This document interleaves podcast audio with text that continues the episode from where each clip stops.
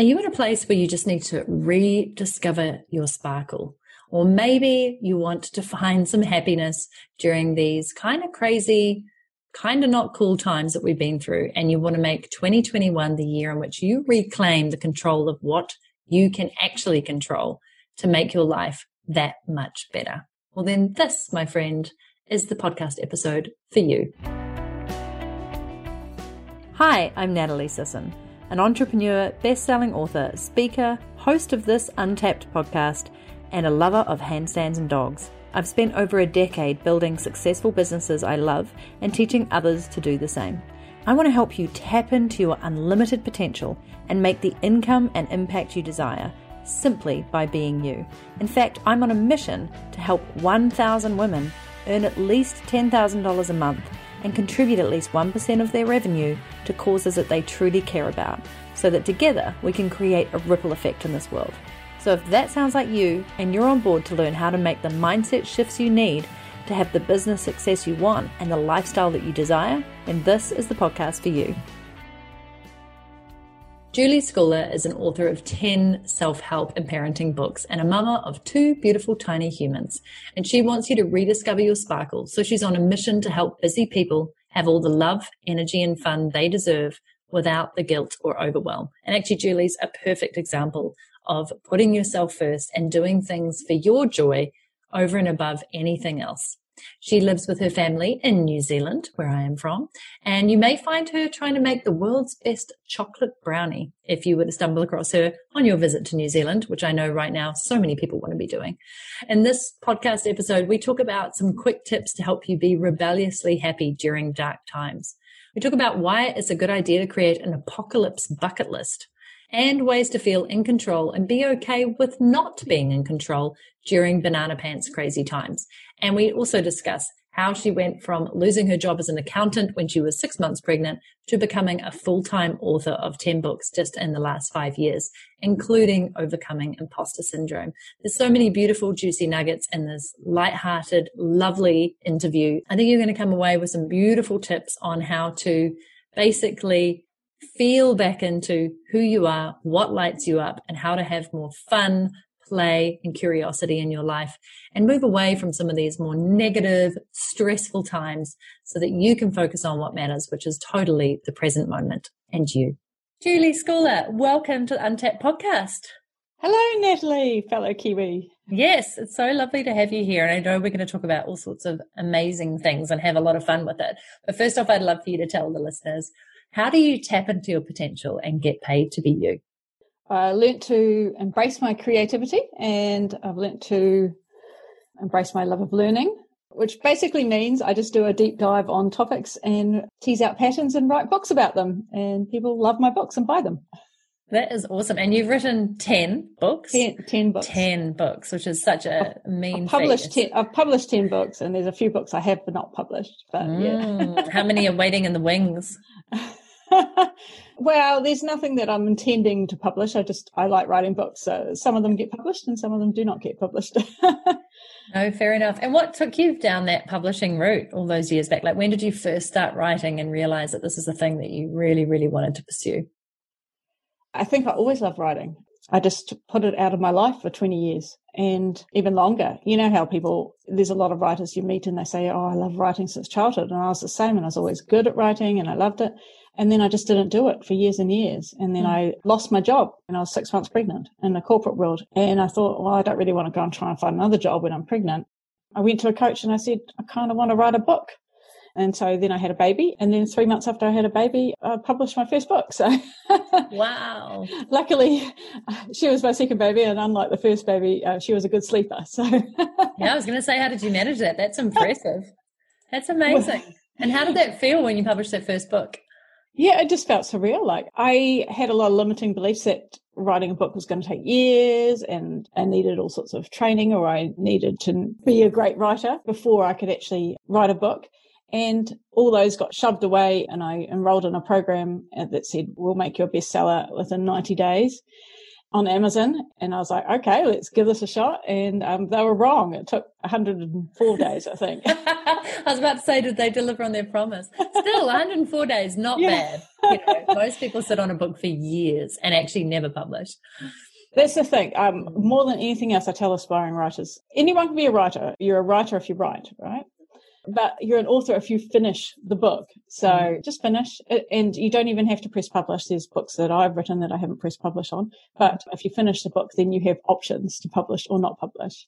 So true. I always loved Steven Pressfield's statement in his book turning pro about he was calling himself a writer for years and then he's like actually if i want to write this book i need to say that i'm an author and he got really serious about it and he said yeah i'm an author and i'm writing a book and that was actually the thing that got him past the line rather than just being kind of a hobbyist or yeah and i just love that aspect that you've talked about really really important and so fulfilling as well i think because writing the book is just one piece of it. I've talked about this a lot in the podcast before.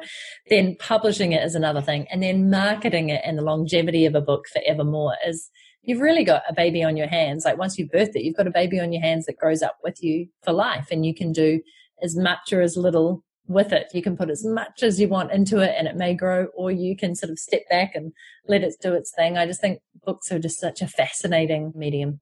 My background's accounting and I like assets. And a book is not just one asset. What I've learned is you create something, but it can be an ebook, it can be a print book, you can turn it into a workbook, you can turn it into an audio book, you can combine it with other books and make a box set.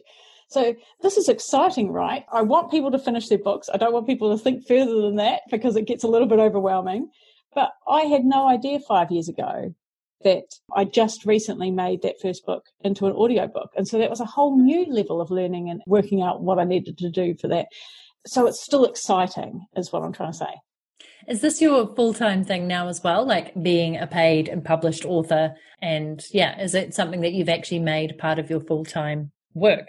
This is what I've been doing for the last five years. And what we agreed on as a family that I'll do while I was raising, raising the kids as a side business. So kids first and writing the books. Yeah. Which I absolutely love. And how hard was it to go from book one to book two? Because if it's been the last five years, you've published two a year. So obviously you're quite prolific now and you've got a rhythm and a process going on.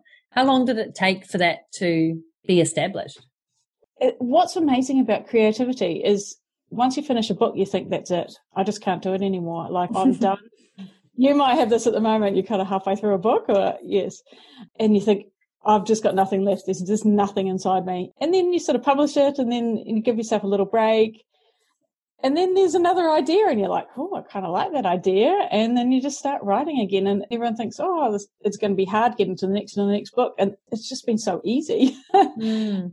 Yeah, because you're on that roll, I guess, and you know what to do. It actually keeps it fresh and you can roll into the next one. You've got the longevity of the other books. You've got an audience of people waiting for and interested in what are you going to produce next. So as you said, it almost becomes this self-fulfilling thing of like people are waiting, a bit like J.K. Rowling. I noticed she has a new book out, a completely new character. And I imagine she's just got such a huge established fan base now, like bazillions around the world that anytime a new book comes out, they're just waiting to see what does she imagine? What has she created? And she is probably going to be an instant success. For some more of us humble mortals over here, you know, you can achieve the same sort of thing, but in a slightly different level. So that must be pretty exciting for you as well. How important has that been to build up an audience and an email list and a platform to go along with the books. Yes. And again, like when I first wrote a book, all I cared about was finishing the book and publishing it. So if anyone's ever thinking about writing a book, please just finish your book and publish it. And then later on, you can think about the marketing and the email list and everything like that. So that's just come over time. And I have to say, there's people I've had on my journey since the start, but I pivoted. I wrote two parenting books and then I moved into self help books. So I've completely forgotten your question. I was just saying, what, how important is it, I guess, to develop that platform? Oh, yes.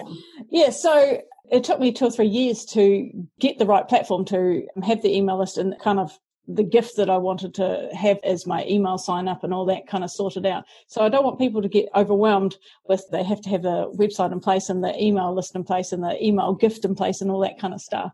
It's been important over time. But for me, the writing always comes first, but I always have some business goals as well. I mean, I've got a corporate background. So the money and connecting with people and I get so excited. I'm moving my hands around. And sort of building that social presence and the email list. Yeah, it, those are all some of my goals now, but they weren't at first. The creativity is always the primary driver of everything. Yeah, totally. I have a different take, I guess, in that because I've always run a business, it's been a big part of my business. So for me to build up that email list and get pre sales and get the interest there has always been part of it. However, writing for the sake of writing was the most important thing for sure. And getting that book out of my head and into the hearts and minds of others was super important with the suitcase entrepreneur and figuring out all the other things as you go. But for those people who are listening who don't have an audience yet and are wanting to start from scratch, it's awesome to hear the way in which you've done it, Julie, which is really, really cool. And there's so many different ways you can approach it. I also have a friend who's a very well established author, Dan Norris, who I've interviewed in my Write Your Damn Book course. And I just noticed he put out a new book the other day. No fanfare at all. One email. Hey, I've just written this new book. It's on Amazon. Nothing, like nothing else. And he has a large emailing list now. He didn't always, but he's also a prolific writer of content. And he just created it, put it out there. And I actually quite liked that lack of fanfare. There were no bonuses. There was not, there was just like, go and read this really useful book. so I just love that you can do it your way, depending on what your goals as well and how you want to go out there and, and make it into something for you there's just no one right way and that's what i like. And you can do a launch like that. You could do a really simple launch. And for my latest book i did kind of a soft launch for my ebook and then i did a kind of a relaunch when the print book was available. So like there's different ways you can do it. My favorite thing i think i write books now just so i can do unboxing videos. So i can't wait until i get my few print copies and then i can unbox it and then like do a little video on it. And i absolutely love doing it and it's kind of marketing as well. Isn't it great? it is. And it's super exciting to receive the fresh print version of your book in the mail because you never know. Like it's always a little bit of a, is this going to look shite or is yeah. this going to look amazing? Because you do it on everything I do is online, and mm-hmm. and so you see the colors online, but you're just not sure how they're going to translate into mm. the real mm. world. So the viewers, uh, the listeners can't see this, but that's my race your awesomeness. Feel yeah. in control and be your best self in this banana pants crazy world. I love it. And, and just like, a big banana. Yellow, and I was like, oh, nah, let's just no. go for it. I love it. So that's the latest book. Let's latest. start talking a little bit more about your pivot into self help and I guess personal growth. What made you want to start writing more on that and leave the parenting aspect to what you'd done? So what happened is a few years ago, I turned 40 and I was still writing in the parenting niche. And I did in the 12 months in the year that I was turning 40, I did 40 things on my bucket list. And then I was like, I feel like I can't write about this. I can't blog about this. And then I was talking to someone and they're like, why aren't you writing about the most exciting thing that's happening to you, which is doing 40 things on your bucket list? And so I started pivoting over to self help. And actually, the first book I wrote in self help was called Crappy to Happy. And then I wrote Bucket List Blueprint, um, which is basically just a blueprint of how you write your bucket list with a little bit of my story of doing 40 things on your bucket list in one, in one year. Awesome. So, and that's what I want to tell people. Like you can make mistakes and change and iterate. And that's what's so great about online business and writing. Yeah, you really can. I love that. So let's dive into some of those because why is it good to create an apocalypse bucket list? I do also know of so many people who've done some great bucket list challenges and it really does seem to motivate people to do more than they've ever done before with a real purpose behind it. So talk us through why it's a good idea. Well, the apocalypse bucket list is a sort of a special one for these banana pants crazy times where I just want people to write down what they're really missing. And I think people will find out that what they're really missing is not maybe all the kind of trivial things that they might have thought they were missing. And maybe more that they're missing is as for me my apocalypse bucket list was really simple things. When we were in our strict lockdown here in new zealand was walking along my favorite beach because we weren't supposed to go too far out of our local area so i couldn't walk along my favorite beach was hugging my mum was going to my favorite burger place because all restaurants and takeaways were shut down here and so apocalypse bucket list really gets you down to focusing on what is truly important to you. And I think a, a, normal bucket list does that as well, but then you can get a bit more extravagant on a normal bucket list. Overall, bucket lists are great because we have six human needs and two of our main needs are certainty and variety. And a bucket list gives us both of those needs, right? Mm-hmm. We've got certainty because we're writing down exactly what we want to do, but we've got variety because there's a variety of things we want to do. So a bucket list meets our human needs. And I think now, of course, borders are closed. You can't travel as much, but nothing is stopping you writing down a bucket list. Mm-hmm. and putting a whole lot of variety of things that you can do on it, including online things, even if you can't get outside and do all those things that you normally do. I think it does get you to think really creatively about what matters to you, what's important, what would give you some more fun in your life, gets you to be a little bit playful and really think outside the box. So yeah, I love that. I mean, at least a dozen, probably over half the things on those 40 things that I did were under $50 and at least a, at least a dozen of them were free. So like you don't have to spend a lot of money. yeah, that's true. And you know, you can get your friends involved as well and they come along on the ride. They can challenge you to some. I know of other people who have allowed people to put items on their bucket list as a bit of a challenge. You talked about the six human needs, which is so awesome in that certainty aspect. But I know that during this pandemic, there's been a whole heap of uncertainty and change. And one constant in life is change, right? I love embracing change, but I think this year in particular has been maybe a little bit too much for too many people. So how can you actually feel in control and be okay with not being in control during these banana pants crazy times? Yeah. Which so I'm sure we've got a lot more of. yeah, I don't know if I would have written my latest book if it wasn't for the pandemic. And that's exactly what my book goes into. So I think we need a good balance of feeling in control, but also feeling okay when we're not in control. So feeling in control, first feeling okay within yourself. So feeling okay within your body and feeling okay within your mind. And I resisted this for so long. I resisted this for so long, but it's being nice to yourself and being kind to yourself and liking and loving yourself because you, you need some sort of stable core to start with, right? And that's got to be you because who else is it going to be? So that's a good start. And if that's a little bit too much, and I know it's hard for people, it was hard for me, all my research pointed to this and I still did not want to write about it. Then also, in addition to that, just setting up some systems and habits that really ground you every day, whatever it is, taking a few deep breaths, making your bed in the morning, having a very healthy breakfast, doing a gratitude practice at night, something that grounds you, something that just makes you feel like anchored into the day. Yes. Yeah. yeah. Anchored. That's a good word.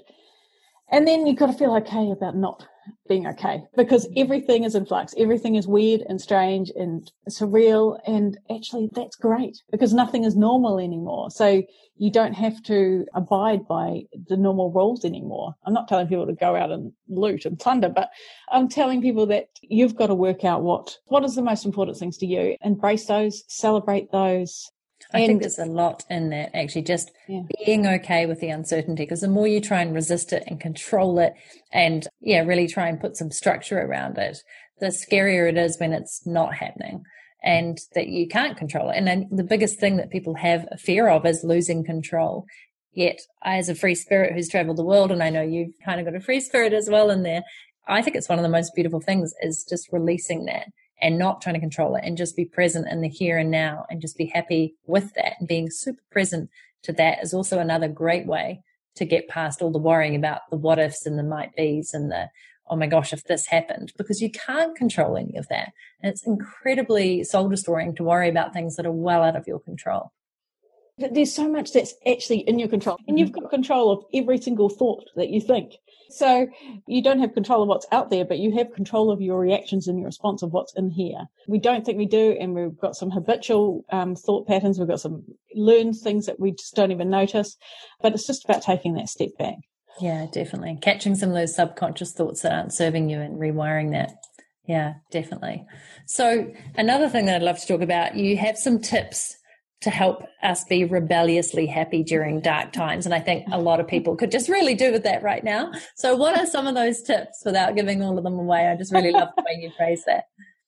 Yes, I, I, call it being rebelliously happy. And I really do want people to feel whatever emotion they're feeling. But I don't think we really need to dwell on negative emotions forever. Let negative emotions be like a stub toe. Like it really hurts for a while, really hurts and then the pain subsides and then you can't even remember it. So feel whatever sort of negative emotions you've got and then do whatever you can to bring yourself back up because you're the only person that can actually make yourself happier. So anything you can do to make yourself laugh and Lisa Nichols calls filling your cup up till it overflows onto the saucer. So for me, that is definitely play, any kind of play. And I talk about this in one of my books, Rediscover Your Sparkle. Adults forget to play, right? And we I sure thought, do.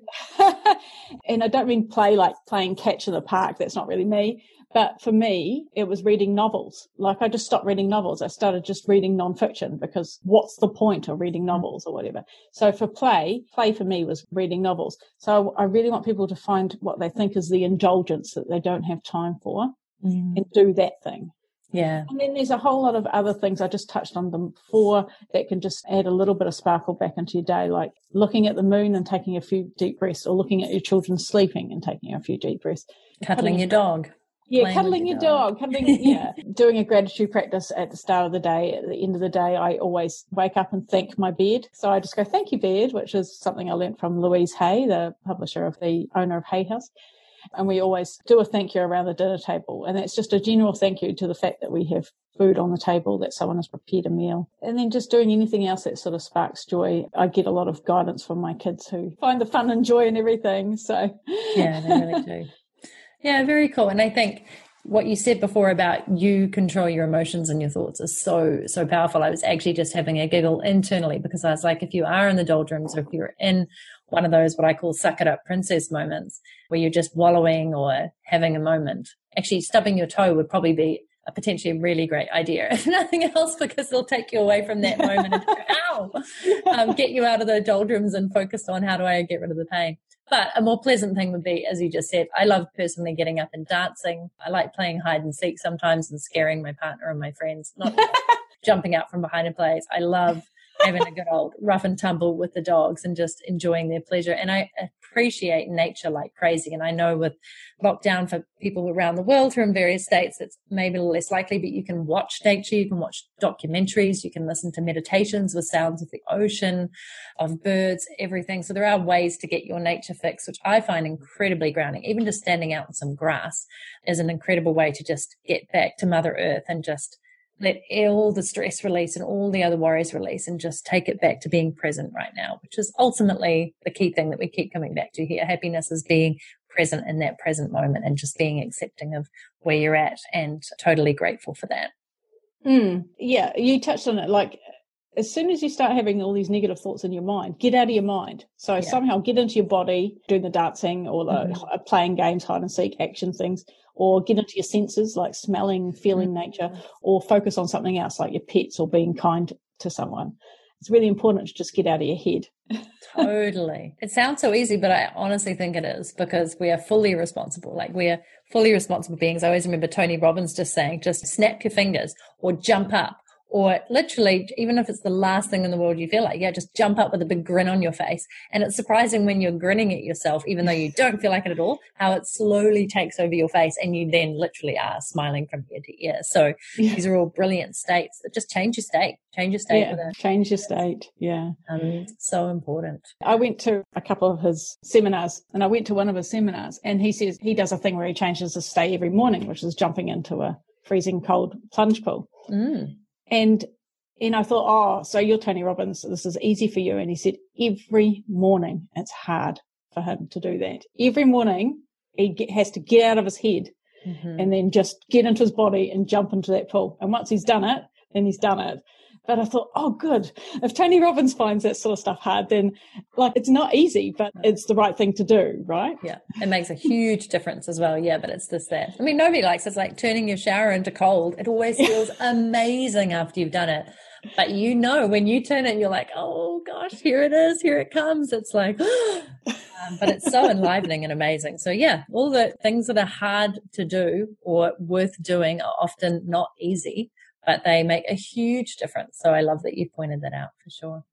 With the books that you've written, what's your kind of mission or your endeavor? Like, I think it's really lovely the purpose that you have behind your books, and I'd love for you to share it with the listeners because that actually brings back to me your why, why you do what you do is super important to guiding you and giving you the energy and the motivation to keep turning up every single day after you've thanked your bed to jump out of it and to go off and do this and write in your instance and also be a great mother and a great partner. But what is your why behind all this that's really come through for you in the last five years and how much does it drive you? Why I write the books is I just write them for me to remind myself what's important. Like I got to a stage where I had everything that I wanted. Like I had the house and I had the husband and I had the healthy, happy kids. And then I was like, why aren't I that happy? So that's taken me on the journey of mm. like, oh, you have to actually be rebelliously happy. You have to build happiness. You have to try to be happy. Being happier is harder than not being happy. And I think I'm just driven by a lot of curiosity. I just love learning. I love deep diving into topics. And I have to say, some of my books, like I've written them all for me, but some of them are written because I've told people, we were talking about accountability before this call started. and I told people I'm going to write a book on a particular topic and then they're expecting it. So mm. that's what happened. Powerful. The, it's a powerful motivator. so the purpose behind it is just to spread a bit more fun, love and energy in the world. So. Yeah. I actually really love that. And I really love your refreshing honesty on that because more of us should be doing stuff for us first in a good way because it brings out the best in us when we put ourselves first and we place that priority on us to then do our best work for others and serve them. And by you going, this is for me actually because I want to understand happiness and how to be a better person and live my best life, it's ultimately going to have a ripple effect in other people's lives. So I really appreciate that if everybody's always doing stuff for other people, it can just get incredibly draining. And you'll turn around one day and go, why have I done all this stuff for everybody else in my life rather than me? So I love that you're doing that already. Awesome to see the inverse of how that affects people and still gives them joy and happiness through your actions. So very cool. Thank you so much. I mean, I don't want to turn this into a job. I want to turn this into something I'm still enjoying, right? Like the enjoyment of the creativity has to come first. Yeah. Mm. Yeah. 100%. Where can people find out more about your sparkle, joyous, rebellious, banana pants, crazy work? And where can they shout out and say thank you for being on the podcast? So just look for me anywhere, Julie Schooler. That's like school with an ER. Um, I'm on the socials. I always say hi. Just email me, Julie at Schooler. And at the moment, the Rediscover Your Sparkle ebook is free everywhere. Just go awesome. and have a look at it, download yeah. it. Yeah. Love it. That sounds like a great book for people to be diving into. yeah. Thank you so much. Thank you. I hope you enjoyed that interview with Julie. Head across to julieschooler.com and grab your free ebook for Rediscover Your Sparkle if that is where you feel you are at right now and what you need to do. Also, give this some love on iTunes, Stitcher, Spotify, wherever. Rate and review. It really, really helps. And especially because we're in the new year now, I'd love for you to just take that moment to say, you know what, Natalie, I've been listening to the Untapped podcast for quite a while. I get a ton out of it. I love your guests. I love the stories. I love the interviews. I love your solo episodes. And I'm going to go and share that love and rate and review you. It really, really does make a difference, especially now we're in the right category, which used to be health, which was really weird. Anyway, I trust that you're going to go ahead and tap into your potential, get paid to be you, and make the income and impact that you deserve out in this world. One more way that you can do that if you're inspired by both Julie and I's stories on how we got our books out into the world is you can write your own damn book in 30 days or less with my course, Write Your Damn Book. Head across to nataliesisson.com forward slash write. It's W-R-I-T-E to check it out. Other than that, have an amazing day and go and be the best version of you.